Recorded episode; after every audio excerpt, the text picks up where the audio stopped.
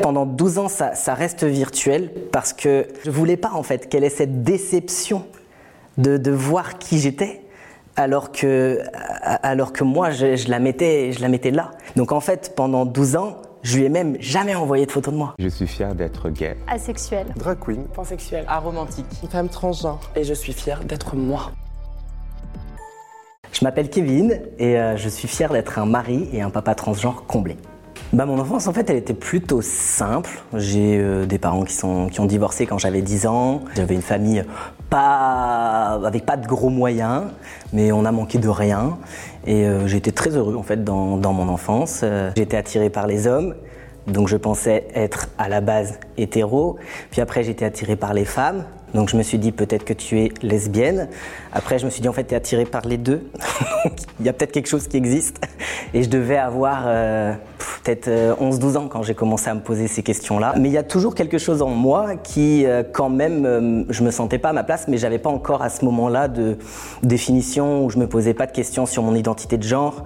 Euh, j'ai vécu justement, on parlait de mon enfance, dans un cadre où tout le monde a accepté que j'étais un garçon manqué. Et, euh, et donc j'ai grandi plutôt en me, posant pas de problème par rapport à ça et pas de questions, juste que bah, dans certaines situations, à l'école, l'équipe des filles, l'équipe des garçons, je, sentais que je comprends, enfin, j'avais pas envie d'être de, de ce côté-là, ou dans des situations comme ça où je sentais que j'avais pas envie, mais je ne connaissais pas encore la transidentité, donc je pouvais pas mettre un mot sur ce que je connaissais pas. Je savais que je plaisais à personne, c'était c'était pas possible.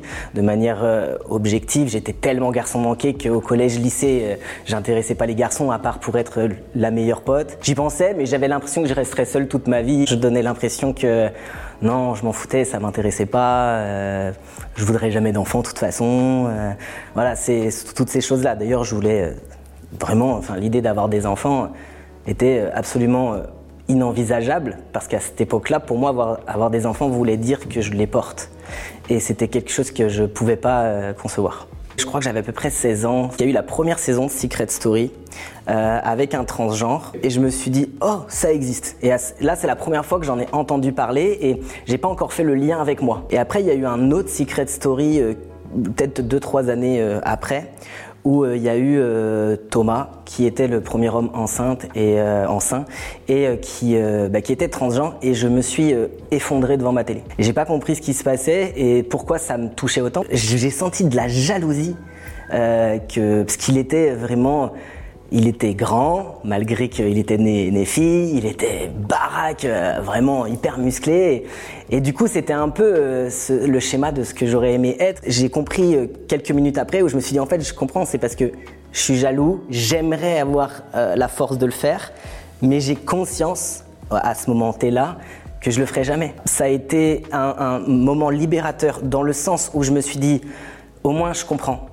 Mais ça a été euh, dévastateur dans le sens où je me suis dit, en fait, moi, j'y vois pas de solution. Je refusais l'idée de, si je faisais la transition, d'être avec mes termes, un petit gros. Je préfère rester une fille mal dans ma peau qu'au final faire des, opérations, des chirurgies, des ceci, des cela, être regardé comme une bête de foire, pour au final en plus ne même pas me plaire à moi-même. Donc ça a été plutôt dévastateur euh, ce, moment et j'ai eu du mal à l'encaisser. Ma femme justement, je l'ai rencontrée en 2007, même période. Et, euh, et en fait on s'est rencontrés sur internet. Euh, un soir, j'étais en train de rigoler avec un ami sur les réseaux sociaux et puis euh, on commence à parler euh, à une fille il se trouve que c'est ma femme et on se drague en rigolant, etc. Et, en fait, on avait fait un, profil de mec et, en fait pour rigoler quoi. Et ça a été un choc pour moi en fait. Je me suis senti tellement bien de jouer ce, rôle en fait d'homme. J'ai pas compris ce qui se passait et j'ai eu un réel coup de foudre euh, pour ma femme. C'est-à-dire qu'elle a allumé la caméra et j'ai j'ai bégayé, j'ai pas compris euh, ce qui m'arrivait. Fur et à mesure, je lui ai expliqué que en fait, voilà, c'était pas moi, que j'étais une femme, etc. Et euh, on reste en contact comme ça pendant très longtemps. Et mais on, on- on sait qu'on est amoureux, on- on tombe amoureux, mais un peu comme une sensation d'impossible. En fait, pendant 12 ans, ça, ça reste virtuel parce que je sais pas si je vais me faire comprendre, mais quand on a un coup de foudre, on a l'idéal qu'on a en face de nous, peu importe ce que les autres en pensent, c'est- l'idéal. Et moi, j'étais à l'opposé de mon idéal à moi. Donc en fait, pour moi, c'était même qu'on se voit c'était pas possible. Donc en fait, pendant 12 ans, je lui ai même jamais envoyé de photos de moi. Donc en fait, je voulais pas en fait qu'elle ait cette déception de, voir qui j'étais alors que, alors que moi, je, la mettais, je la mettais là. Et, euh, et, ça a été un moment donné où elle a dit stop, j'ai besoin de comprendre et j'ai ressenti qu'en fait, je, fonçais dans le mur. J'ai fait une énorme dépression, j'avais des envies suicidaires et je me suis dit, faut, faut aller de l'avant. Et, c'est pour ça que 12 ans plus tard, bah, on a pris la décision de, de la se voir, se donner rendez-vous sur une aire d'autoroute. En plus, c'était minable. Mais, mais euh, c'était hyper stressant parce que j'avais tellement peur en fait de de, la dégoûter. Enfin, mais en fait, c'était juste le reflet de, de, moi, parce que je sais à quel point euh, elle a une ouverture d'esprit incroyable. Et, en fait, quand on est quand on est sorti de la voiture, ça a été euh, ça a été hyper naturel. En fait, c'est on se connaissait. Et puis on est euh, on est allé boire un verre et et en fait, c'est bizarre parce que d'un coup, je suis repassé en mode j'ai confiance en moi, étonnamment. Peut-être parce que c'était le Kevin qui avait en moi justement qui, euh, qui a pris le, dessus et, j'ai senti qu'en fait bah, j'étais dans la séduction alors que j'avais jamais été dans la séduction dans, ma vie. Et puis, euh, et puis en fait on n'a pas réussi à se quitter jusqu'à je sais plus quelle heure euh, du, soir. Et puis et en fait ça a été, voilà, ça a été une évidence. Quelques jours après, on était ensemble et on s'est jamais quitté. Quoi. Et au moment où je me suis mis avec, euh, avec ma femme, c'était vraiment une évidence de pas pouvoir rester euh, dans le corps d'une femme. Mais il a fallu vraiment que je fasse un combat interne et j'ai lutté très longtemps pour me dire est-ce que tu n'arriverais pas à vivre avec? En fait, non, il y a un moment donné, ben, j'avais envie de, de, si on se mariait, d'être d'être vu comme un homme, j'avais envie euh, bah, qu'un jour elle puisse me toucher parce que je, je voulais pas qu'elle touche les parties féminines. Jusqu'à mes 27 ans, j'ai jamais laissé personne euh, me toucher. Euh, c'était juste pas possible pour moi. Elle a jamais forcé. Elle a jamais euh, elle a jamais essayé de toucher par exemple des endroits que je voulais pas. Quand j'avais ma poitrine, elle a pas essayé. Ça a toujours été moi qui lui a donné des feux verts petit à petit. et et au début, bah, c'est horrible à dire, mais au début, on avait des, des relations sexuelles. Je restais habillée et c'était moi qui me touchais. C'était, impossible euh, de, faire autrement. Elle a été extrêmement patiente.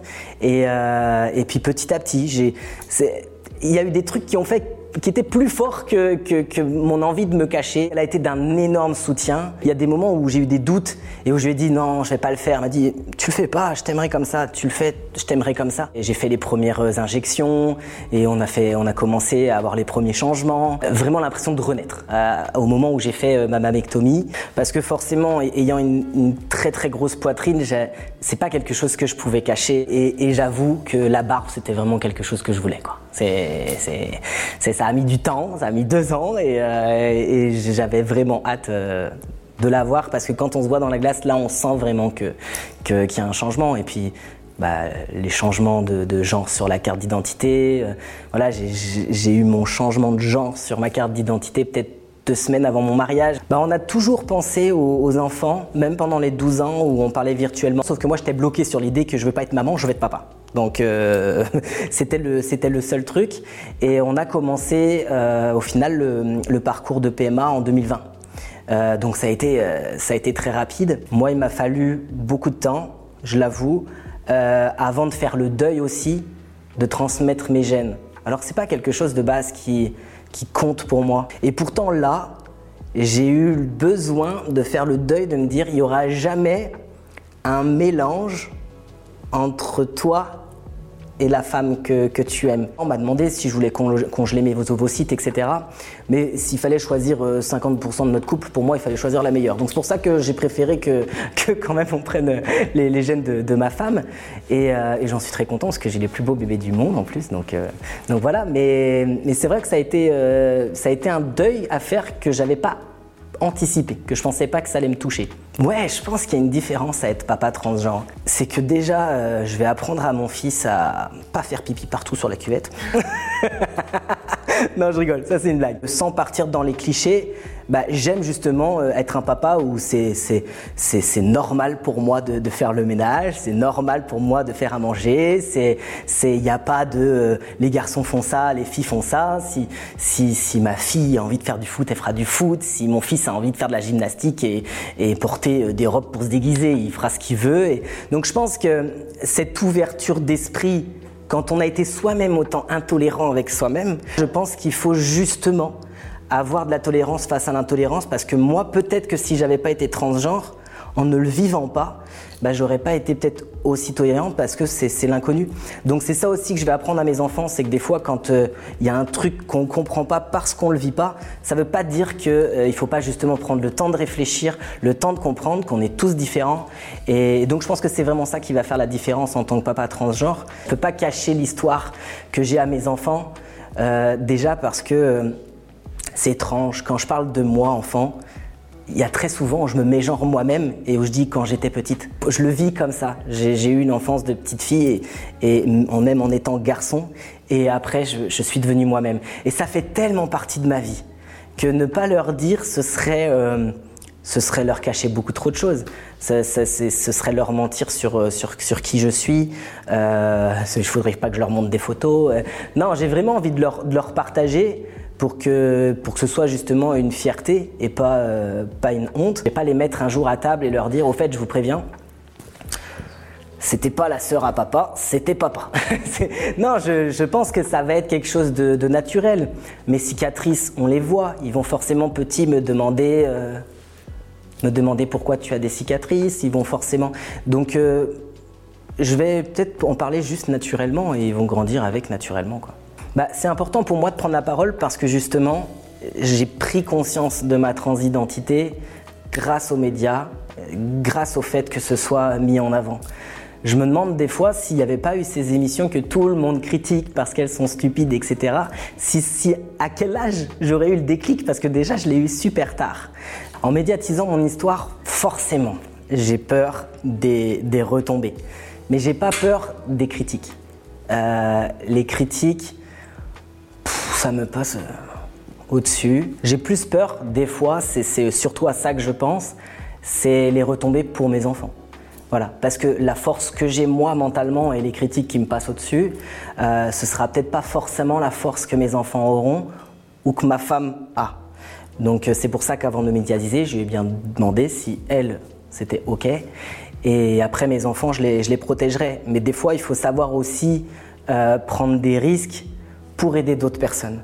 Bah, si j'avais un message à faire passer, ce serait vraiment que même si à un instant T, on a l'impression d'être au fond du gouffre, que jamais il n'y a rien qui pourrait aller mieux, qu'on voit aucune solution, qu'on se dit non, il n'y a rien qui est, qui est bon pour moi, et vraiment qu'on est au, au fond du fond du fond, Vraiment, vraiment, vraiment, il faut y croire. Ça se trouve derrière, mais c'est le top du top qui nous attend. Donc il faut jamais lâcher parce que vraiment, moi je le dis, je suis passé à ça, euh, de, de plus être là. Et même ça, me provoque des émotions de dire ça parce que vraiment, je suis passé vraiment, vraiment à ça. Et, aujourd'hui, quand je regarde ma vie, mais je me dis, mais c'est incroyable la chance que tu as. Donc euh, j'ai fait une insémination, j'ai deux bébés, j'ai un garçon, j'ai une fille, je suis mariée à la femme que j'aime. C'est juste incroyable. Et pourtant, il y a un moment donné où j'ai vraiment cru qu'il n'y avait plus rien possible. Donc n'abandonnez jamais espoir, il y a toujours quelque chose de mieux derrière.